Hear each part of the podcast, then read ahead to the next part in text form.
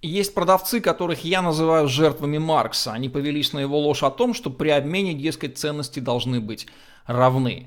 Вспомните, как вы менялись в детстве друг с другом. Вы предлагали к обмену то, что ценили меньше, а взамен просили то, что ценили больше. Только в этом случае сделка для вас была выгодной. Если для второй стороны было так же, то вуаля, сделка совершалась. И заметьте, добровольно.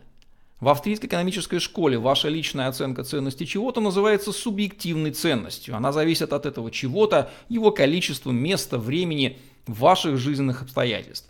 Ее знаете только вы. Ее же и пытается понять опытный продавец, чтобы предложить вам то, что вы цените больше, взамен на сумму, которую вы цените меньше, но ценит больше он. Плохой продавец не интересуется тем, что вы цените, а лишь расхваливает свой товар, надеясь, что вы в своей голове проделаете за него его работу.